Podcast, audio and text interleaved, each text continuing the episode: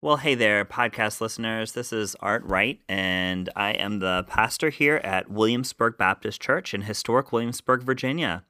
We really are delighted that you're listening to our podcast. This is the fifth week of the Epiphany season as we move um, from the Christmas season to the Lenten season ahead. Um, and we're so glad you're journeying through this season with us. The sermon text for today comes from Matthew chapter 7. Uh, we read in worship verses 1 through 14 and then 24 through 29. Sermon title is Is That a Log in Your Eye? this is our third and final week in the Sermon on the Mount, and chapter 7 is the conclusion of the Sermon on the Mount. Uh, wonderful but challenging reading. Really, Matthew, of all the Gospels, um, focuses on this notion of Jesus as teacher.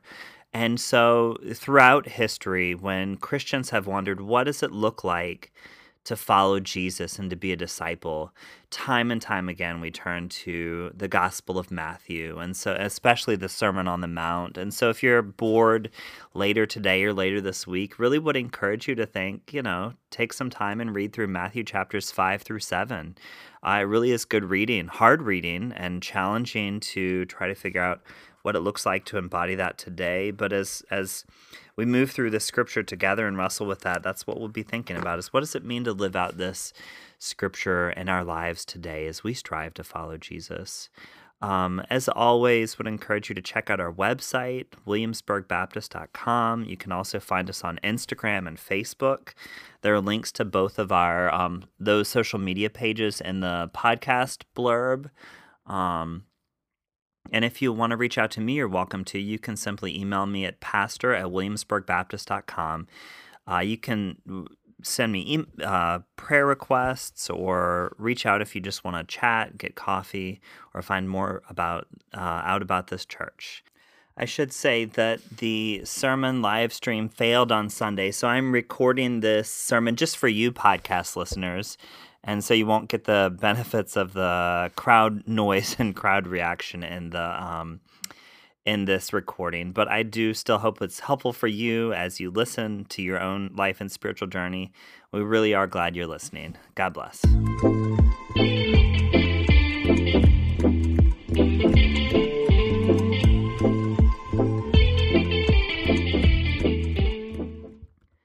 When I reach back into the recesses of my memories and try to think about the earliest scriptures that stuck with me as a child, this one from Matthew chapter 7 is it. This is the first scripture I ever remember knowing, and not just knowing the words of it, but feeling it in a deep and profound way in my spirit. In King James English, judge not lest ye be judged. I don't know why my childhood self attached to that verse in particular, but from a very young age, I seemed to grasp in a profound way that this message could and should be important and even transformative for my life and how I showed up in the world when I was still in grade school or middle school, uh, this sense crystallized in an even more profound way when my band teacher at the time shared a story with, with us in band class that stuck with me, one that I'll never forget. My hunch is that it was one of those stories that he probably doesn't remember telling, um, but but for me, it really stuck with me. And here's what he shared. He said one of his friends, who was also a band director, was preparing his band for a concert one uh, one week, and he had this amazing student who loved band, who was first chair flute. She practiced diligently at home every day, and she was always early for rehearsals and concerts. She even had a flute solo in the in the concert coming up. And so when the day of the concert arrived, he was shocked that she didn't show up on time for the rehearsal beforehand.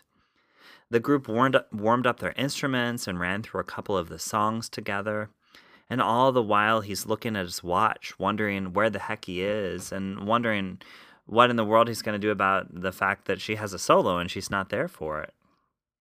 And so she comes hustling in right before they're about to walk onto the stage, breathing hard and looking flushed. And he starts yelling at her because she's late, and he was nervous, rightly so, that she wasn't going to show up.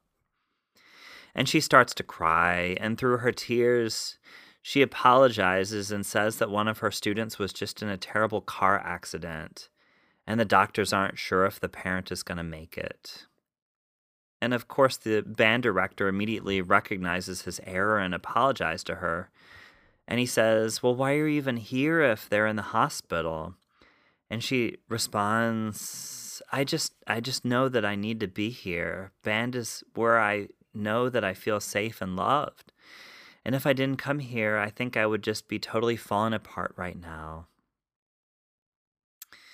The band director had made all sorts of assumptions about why she was late. He assumed that she was being disrespectful or unwise with her time or had just forgotten altogether. Instead, she was going through one of the worst days of her life, but in, in the end, she was exactly where she needed to be. It was a profound and sobering story for middle school aged art. it stuck with me for decades now. It brings to life for me this famous quote that you've probably heard or seen on social media. Everyone you meet in life is fighting a battle you know nothing about, so be kind, always. It's a good reminder for sure. What would the world be like if we try to move through it, assuming the best of others, that they're giving their best or doing their best. And when they don't meet our high and mighty standards, we give them the benefit of the doubt and don't allow ourselves to get bent out of shape about it. It's not to say that boundaries aren't important or that we ignore mean spirited or destructive behavior in others, but it can be an exercise in extreme frustration to try to hold the world to our own individual standards and perfectionistic expectations. Have you ever tried to do that? I mean, I haven't, of course, but I hear it can be exhausting. This is our third week with Jesus' Sermon on the Mount. The truth is, we could spend a year with th- these three chapters of Matthew. Today's passage alone would warrant, warrant several ser- sermons. But let's zoom out. Throughout this most famous of all sermons, Jesus is trying to paint a picture of an alternative community that lives out a different ethos than the rest of the world. He's not just speaking to individuals, he's trying to shape a community that looks like the kingdom of heaven and not the empire of Rome. Two weeks ago, we read the Beatitudes Blessed are you, poor in spirit. Blessed are you when people persecute you, and so forth. Last week, we talked about our tendency towards anxiety. We skipped an awful lot of good stuff along the way that's well worth reading sometime. But curiously enough, and I think you language nerds will enjoy this, most of the time in the Sermon on the Mount, Jesus is speaking in second person plural, at least in the Greek. And in English, we often lose this second person plural, you all, in translation. And so when when Beth and Lindsay read the scripture in worship, they read, Don't judge so that you won't be judged. Most of our Bible translations sound like Jesus is just talking to me or you as an individual, but most of the yous throughout the Sermon on the Mount are plural in Greek. And with all due respect to the Northerners who are listening, here's where us Southerners really do have a huge advantage in terms of language. We have the word y'all. A better translation of the very beginning of today's scripture passage would be something like this Y'all don't judge so that y'all will not be judged. And believe it or not, for those of you who are language nerds, there's actually a y'all translation of the Bible. You can find it via Google. It very helpfully highlights the y'alls throughout the entire Bible. And if you happen to be from New York or Chicago or somewhere else up north, you can even click a button and it will very helpfully change all the y'alls to yous guys. So it's good and inclusive in that way. The temptation is so often to hear Jesus speaking and thinking that he's just trying to get me or to get you to live in a specific way. But what he's doing is something that's so much more radical. He's trying to shape a community and a world that reflects God's love and compassion, one that curbs our worst tendencies towards judgment and condemnation of others. He's trying to build a community that lives by the golden rule that is also in today's scripture reading. Therefore, treat people the same way you want them to treat you. This is the law and the prophets. And he'll say something very similar later in the Gospel of Matthew love your neighbor as yourself. Jesus lived in a culture and in a world shaped by powerful forces of honor and shame. It was a judgmental world that he inhabited a lot of days, I honestly don't think that much has changed. Especially these days, social media seems to have drawn out the worst of our judgmental tendencies. But plenty of it happens in real life too. I'll tell you one humorous, at least now in retrospect, humorous uh, personal story from our own experience. One time, my wife Beth was carrying one of our kids from the car into a store when uh, when he was still a baby. And he it just happened that he didn't have a hat on and it was freezing cold outside. And this lady walks by and takes one look and says in this rather passive aggressive baby voice, Mommy, my head is cold. And she just keeps walking. And Beth was like, Well, thank you, not. Of course, Beth had tried to put put a hat on the kid's head, and he'd just cried and thrown it off like most kids do uh, when they're what one year old. And so, yeah, his head was cold, but he was gonna survive. Uh, if she wanted him to have a ha- hat on his head, she probably would have had to duct tape it at that point for him to keep it on. Parenthood is such a great time for judgment about how to raise kids. We live in a judgmental world, don't we? I'm wondering what are some of the things that you judge people for? And what have you felt judged by other people for? Of course, it does happen that Jesus judges and condemns some people in the Gospels. But lo and behold, they're almost exclusively the religious people who think they they've got it all figured out and that everyone else has fallen short in God's eyes. The religious elite in the first century are hypocrites, and Jesus will criticize them time and time again. They seem to be the ones who are doing most of the judging to begin with. It should serve as a warning to us religious folks today, but again, it feels like not much has changed. I can't help but think that Christians seem to be some of the most judgy people out there, right?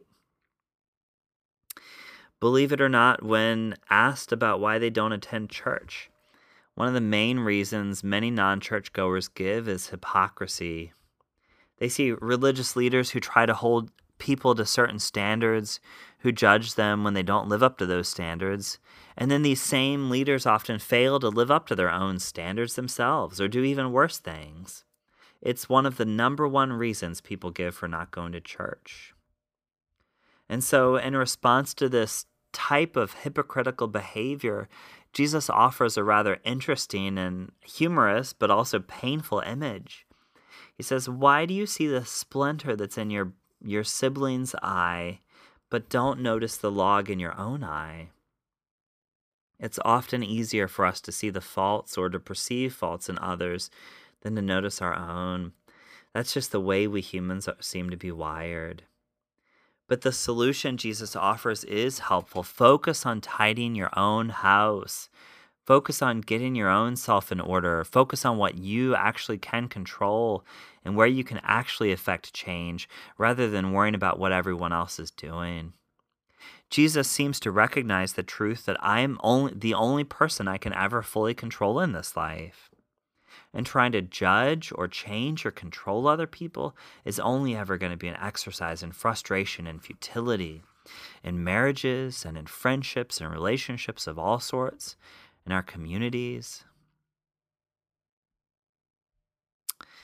As I try to wind this sermon down, one final thought comes to mind. I listen to a nerdy Bible podcast each week that focuses on the narrative lectionary uh, scripture reading for the week ahead. And one of the contributors um, as a Jewish rabbi, and this past week she shared a popular song in her Jewish community called Olam Chesed Yibaneh. The gist of the song in English is something like this If you build the world from love, then others will build the world from love too. I'll say that again. If you build the world from love, then others will build the world from love too.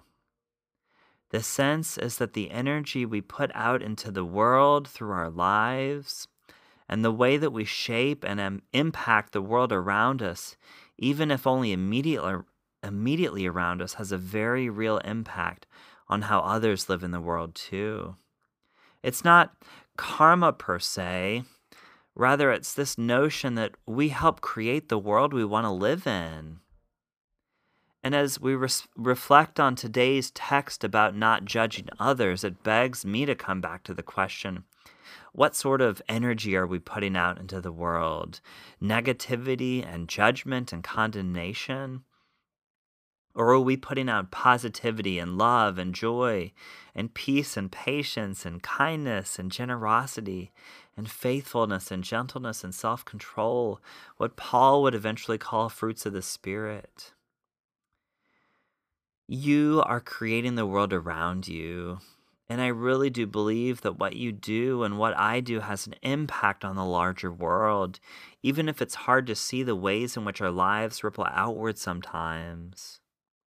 And here at Williamsburg Baptist Church, we're trying to build a beloved community. That's what our mission statement says. We are trying to be an alternative community where we love and bless and value each person who walks in the door just as they are. And so we aren't going to judge one another. Judgment is so destructive. We want each and every one of us to feel like we can be our authentic selves, our true selves. And in order to do so, we must continue creating a safe, non judgmental space here and throughout our lives. And it can be hard for sure, but it's foundational for who we are becoming. And I'm biased, but I think y'all are doing an awfully good job overwhelmingly when I talk to new folks, I hear time and time again that people do really feel welcome and accepted when they do- walk in the door here. So, so folks, keep up the good work.